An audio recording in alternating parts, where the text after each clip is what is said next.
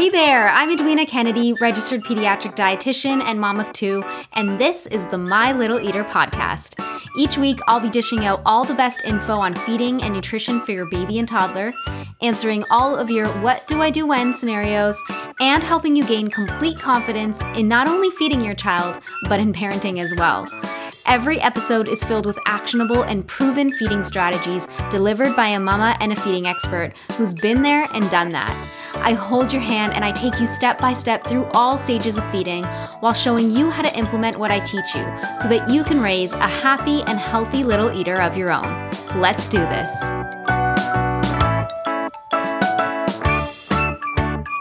Hello, everybody. Welcome back to the My Little Eater podcast. Today, I have a very special guest with me. Her name is Dr. Nkeiruka Orajiaka, and she's a pediatrician. And we met on Instagram. And this is actually the first time we're we're kind of chatting um, off Instagram, which is really cool. She's amazing, and she has so much information. Today, we're actually going to be diving into the topic of RSV and why it's so dangerous, the symptoms, what to look for, how to treat it, all that good stuff. And I know that it's been kind of a crazy, you know, year and a half, I think maybe almost two years with COVID and the virus that is COVID that has kind of taken over our lives. And now it's kind of you know life as usual to a certain extent and i feel like we're starting to see at least from my knowledge anyway a lot more cases of rsv come back up so i really wanted to chat about this topic today and i'm so excited to be able to do it so welcome to the podcast dr Nkeiruka Thank you. Thanks for having me. It's been a very, I love following you and your tips on babies and feeding. So I'm excited to talk to you today about RSV. Amazing. So, can you start by letting us all know a little bit about yourself and maybe a little bit about your background and your specialty and all that good stuff? Sure. So, like you said currently, um, I'm Dr. Orajiaka. I'm a pediatrician, but I practice only in the emergency room, which is a little bit different from like clinic pediatricians. So, currently, I work in a busy children's emergency department that's in Columbus, Ohio. I um, actually grew up in Nigeria, did my medical school all the way in Nigeria, and then moved to the US for my master's in public health in Columbia University, and then subsequently my pediatric residency. So after that, I was all in New York. Then I moved to Columbia, um, Columbus, Ohio, where I currently live with three kids, my husband, and practicing in an emergency room. Crazy, but I love it. That is crazy. You've moved so many times. I have moved probably five times in the past like six, seven years wow.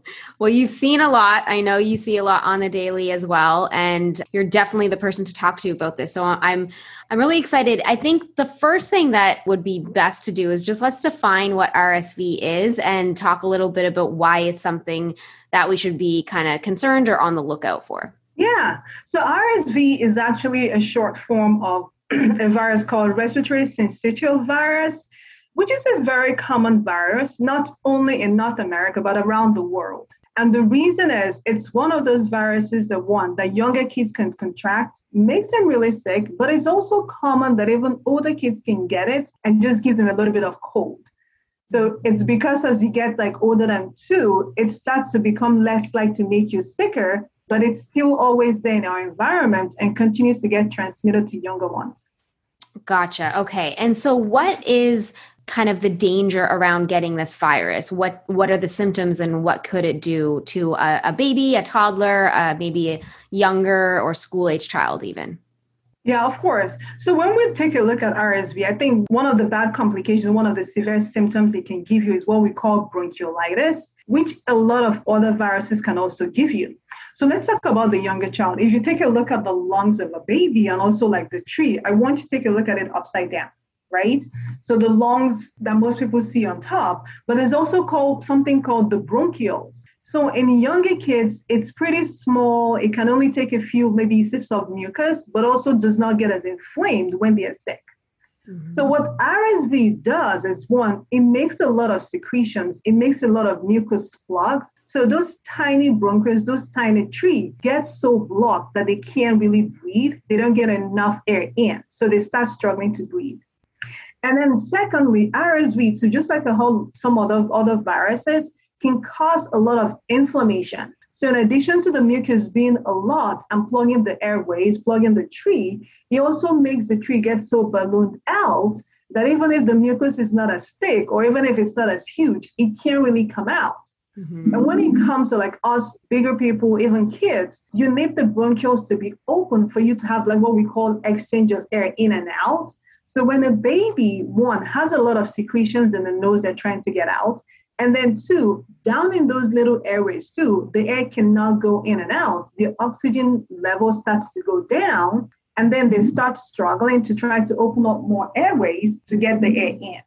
Okay. This is this makes sense and it sounds oddly familiar because I don't know how similar this is to croup, but my son always, for years and years and years, I think up until about three years ago, would get the croup every single winter, sometimes twice. Yeah. And it would get to a point where we'd have to call an ambulance. We'd go to the hospital. They'd have to give him steroids to inflate his, I assume, bronchioles or what was it? So that's so croup happens on top, like the larynx uh, up here. Okay. Happens down in the bronchiole. So it's just about the same inflammation, maybe a little bit of mucus in different locations. Okay, okay. But similar kind of way to understand anyway why it's a little bit more dangerous and why it's yeah. more common in, you know, younger babies and then younger toddlers probably versus maybe school age children and then yeah. adults. Like are you saying that we would get it as adults but we wouldn't really feel the symptoms the same way or we can't even contract it at all? So we can. Anyone can contract RSV, but there are people that who are at risk of having more severe symptoms. Mm. One, kids younger than two, but most especially kids who are who were born early, like the premature babies, and then maybe kids who have any like immune compromise because now their body is working harder to breathe. And then another one is maybe those who have what we call neuromuscular problems, which means they're trying to have more muscle to be able to breathe, or maybe to be able to produce the cough to be able to move on those are the ones who are more at risk to get really sick. Okay. And then another another interesting thing with babies is, especially when they're younger than six months of age, they can only breathe through their nose. They don't know how to open their mouth and breathe. Yeah. oh. So, which is why when they get super congested, they don't know how to breathe through their mouth. They're struggling to keep breathing through their nose, and then you're noticing all those like discomfort of their nose flaring in and out their chest sucking in and out because they're working harder to breathe through their nose. So that's why it's a little bit different when you get older, when you have those other mechanisms to make you cope. Right. Okay. Makes so much sense. So, what are some of the other symptoms that we might see, and how do we distinguish the symptoms of RSV uh, compared to like a cold? So, it's, it's a good question, but it's very hard. Sometimes you don't even know it's RSV versus like rhinovirus, but versus other things most things you see in RSV might be may just be fussiness in a baby. They're extra fussy because now they have a lot of like snot and runny nose they can't really cope with. So it might be some cough. Some kids may have fever. Some kids may just not want to feed. Again, because they are working hard to breathe, or maybe they're uncomfortable trying to figure out what to do with their nose. So they usually have like decreased uh, intake. Other things may be looking lethargy, which is like really, really tired, which is definitely you need to be seen. And then other things you might need to see is you may notice when your child breathes in and out, their nose keeps doing what we call flaring. It means it's moving in and out, trying to open up more airways. And of course, like the sucking in of the throat, sucking in of the chest. Those are other symptoms you may see in RSV. But you may just have like a runny nose and nothing else. Mm-hmm. And then, so the question of being able to uh, tell if it's um, another virus or not, honestly, you cannot if you don't do a testing. And the reason is so many viruses, like they cross react with each other in terms of having the same symptoms. So even though uh, one of the concerns I have with parents is coming and say, I want to know if my child has RSV or not, I'm like, I really understand. I would test your child if you're that young that needs to be admitted, or we need to know what room we have to go to. But it does not make a difference unless it's a child who is working hard to breathe. I want to know what else to do for a child versus what virus is causing it. Does that make sense? Yes. Yeah, that does. Because yeah, because if your child comes in unable to breathe, I'm not concerned about the type of virus. I just want them to get an oxygen. I want them to get some support to help them breathe better. So testing them in that moment to tell you what it is may not be priority for me. I just want to make a child comfortable 1st mm-hmm. So is it's not really necessary then to kind of have to call a doctor or go into a hospital if you notice, let's say your child has a stuffy nose or they're fussy or they're not eating as well. They're I don't know, kind of having symptoms of what you think might be a cold, or even if it is RSV, you're basically saying unless they're struggling and there's an actual kind of danger or difficulty breathing, then you would bring them in. Is that, did I get that right? Yeah, so a little bit of, let me clarify. When it comes to babies who are premature, and babies who are younger than one month of age. That's a completely different ballgame. The reason is RSV can also make them go apneic, which is like stop breathing. So, and that's like a high risk age. So, when they have a little stuffy nose, they look uncomfortable, even if they're not struggling to breathe, you want to get your regular physician to check them out because they may qualify for babies that need to keep coming in to get checked every day in the hospital, or maybe even those that need to be admitted, even if they're not struggling to breathe. It depends on the child because they may stop breathing just with the runny nose. Gotcha. And then outside of that age, then we talk about like how uncomfortable is your baby? How how much are they feeding? How much are they having like urine output? So those are things I always like parents to calculate. Let's say, for instance, you're concerned about your baby who usually feeds maybe six ounces. Now they're feeding three ounces. Mm-hmm. It's not unusual for a baby who is sick because now it's just like me. If I don't feel well, I don't eat as much. Mm-hmm. So going most RSV babies or most babies who have bronchiolitis or are sick, may slash about 50% of what they feed. But if you're going down to like 20, 30%, maybe from six ounces to one, then we start getting concerned for dehydration and you want to get them checked out. Okay. So would you at that point be just recommending like some Pedialyte or any kind of like electrolyte drink to help with that? Or what other solutions can you do? Because I'm just thinking a baby who's let's say you know their nose is plugged they're they're struggling to breathe. I mean being on a nipple whether it be bottle or breast it's hard as you mentioned right for them to actually sit there and be comfortable and get that in. So you can't i'm trying to think of like how would you how would you get it in otherwise? Like i don't even know the other option. So what are your yeah. suggestions there so when I talk about like RSV or like all those breathing issues, I like to think about things to do in that three under three categories. One, suctioning, because mm-hmm. you have to make them comfortable enough for them to feed. If you're focusing on wanting to feed a baby and the baby can't even breathe, they will not be interested. So I usually tell families one, suction when you think they're uncomfortable, suction before you feed and before they sleep. Mm-hmm. Okay. Because then, if they're if they're congested before they sleep, they will wake up every couple of minutes. They probably won't get a good night's sleep. And suction is a whole new conversation altogether, which most babies don't like. Parents are not comfortable doing it. But I always tell them think about what they look like after they've been suctioned. And then two is like the feeding and the hydration. So also depending on the age, of course, babies who are younger than six months, we always recommend breastfeeding or just formula feeding. But what you have to do is one, if your mom or a parent that breastfeeds directly, you can consider expressing so that way you can see what volume you're making. Sometimes babies are more comfortable feeding on the bottle easier than on the breast itself when they are sick. So you can express.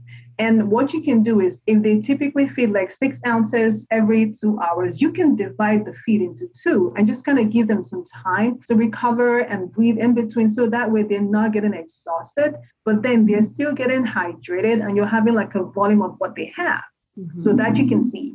And then also like make sure you're documenting or keeping tabs of how many uh, wet diapers they have, and because that kind of gives you an idea of how dehydrated or well hydrated they are. Mm-hmm. And then, like, thirdly, is watching to see how hard are they breathing and how uncomfortable are they? Because those are the ways you can decide, oh, what do I need to do next? Are they having like the sucking in of the chest and the throat or the flaring of the nose? Then they have to be seen immediately, regardless of how frequently you're doing your suctioning.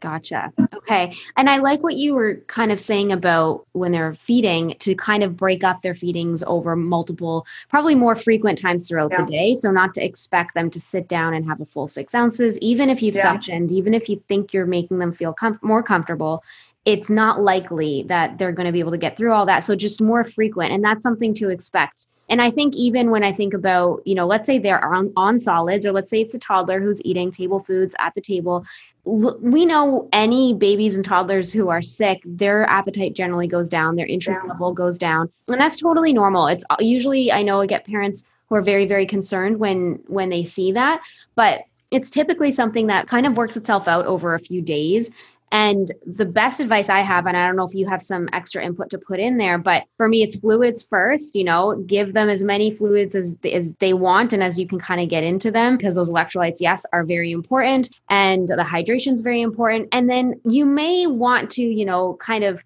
I'm not saying cater to them in the sense that you're going to give them only only offer the foods that they like all the time, But I would say, especially for a day or two, if you know they easily take down yogurt or you know they easily take down that applesauce. And again they're hydrating foods. Let's put that on the menu right? So yeah. do your best to kind of just don't stress.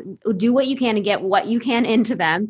And know that this is a passing phase and you can kind of get back to your regular variety and you know expectations after it's it's over. But do you have anything yeah. to add to that in terms of the food piece no, I totally agree with you because sometimes we as parents get stuck on wanting to get down the rice or the beans at the time. This is not like the, like you mentioned, it's a passing phase. So like things like yogurt, Pedialyte popsicles, popsicles, ice cream sometimes, because that might be something that makes them comfortable, or that's one of the ways you can sneak in things they like, but also keep them hydrated. You can make a lot of the fruits into popsicles. So the target is just keep them hydrated. We think about the other foods afterwards. 100%. Love it. Yeah.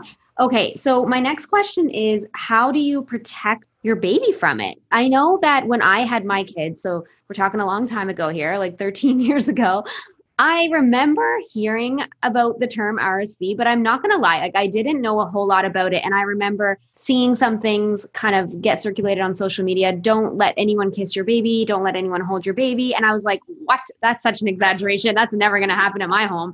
You know, I have visitors coming and all this kind of thing. And I'm not going to tell them no. But as I've gotten older, more mature, and more experienced, I'm realizing that that's totally within my right. But maybe you can explain what are the things that we should be doing? What do we need to look for? And especially compounded with COVID now, is there anything extra, or maybe we're kind of doing it all with just typical COVID protocols? Yeah, so I think um, first of all, with or without COVID, I still do not. I usually say don't let people kiss your babies because one, most adults might be sick, have so many things that you can't see visibly, and babies are so delicate; they're like a sponge. So they get those, they hold on to it, and then that's it. So I usually recommend maybe limit those kissing your baby. I would probably say parents can kiss because then they're your kids, you love them. But other people, I typically don't recommend that. And when it comes to like other precautions, it's all the other common precautions we're already doing now, like making sure you're washing your hands often, making sure if you're sick, don't go near the baby, don't visit families who are sick. Other things would be uh, make sure there's hand sanitizer besides. So even those who haven't washed their hands or have, they should sanitize their hands before they touch the baby. Of course, you have a younger one or two different kids who one of them is sick, one of them is not. You probably have to show them when, how not to kiss the baby, how not to cough and sneeze into the baby's faces. And then, of course, you want to model the behaviors you're teaching them so that way the younger or the older one can see what you're doing too. If your baby is sick or you think they're not completely feeling well, don't send them to daycare because what happens is the same virus you send to the daycare will come back to you at some point because mm-hmm. for the baby, your baby may not be showing any symptoms, but by the time they circulate the second time, they may get it. So, and then of course, cleaning surfaces, RSV can stick on surfaces and toys for a long time. So you want to make sure you're cleaning surfaces, washing your baby's toys if you're sharing with other kids or even other people. So make sure you're washing those too, because that's another exposure they can have. Okay. And quick question about washing, because I just thought of this now. Do you have a specific uh, recommendation? Do you use any kind of actual disinfectant or soap and water okay? And how frequently do you kind of recommend that parents do this, especially over the winter months? You mean that to- the toy? Washing toys or toys. that their baby's touching often. Yeah. Yeah. So I think it depends on how many people are using it. Mm-hmm. I, I think like soap and water is good like once a week, but if you're having like a high usage, probably once a week, you want to disinfect. Your usual, I'm trying to, I'm blanking out on a particular name, but you want to wash it down. Of course, the ones that are like swishy toys that can go into the washing machine, just pop it into the washing machine and wash with like regular laundry stuff. But once a week is like, for me, I would say is ideal, depending on how much usage you're getting out of it too. Okay, cool. And do you recommend that pretty much anyone who's around your baby should wear a mask as well? Oh yeah, definitely. Yeah. I would say that yes, vaccinated yeah. or not, I would definitely say everyone should wear a mask. Yeah good tips. Okay, yeah. love it. Okay, that is very very helpful. It definitely enlightened me a little bit more and I again, I know it's a serious issue, but I think I didn't really know the details around it and especially the symptoms to look for and when it's, you know, to go in and when not to. It's very very helpful and I know that uh, my listeners today are going to find this very valuable. So thank you so much. Um, would you mind letting us know how we can learn more about you and your teachings and everything and anything you offer? Course. I am currently on Instagram. I'm also on TikTok. I'm on Twitter, and my names are Dr, which is like doctor underscore N for my first name, and then my last name O R A J I A K A. I also have a website, my blog. It's com. Amazing. Well, thank you so, so much. I hope to have you on the podcast again soon. We can chat. I know there's of a million course. other topics that, that I have around. I will be happy to come back. yes. Okay. Would love that too. Thank you so much. All right. Thank you.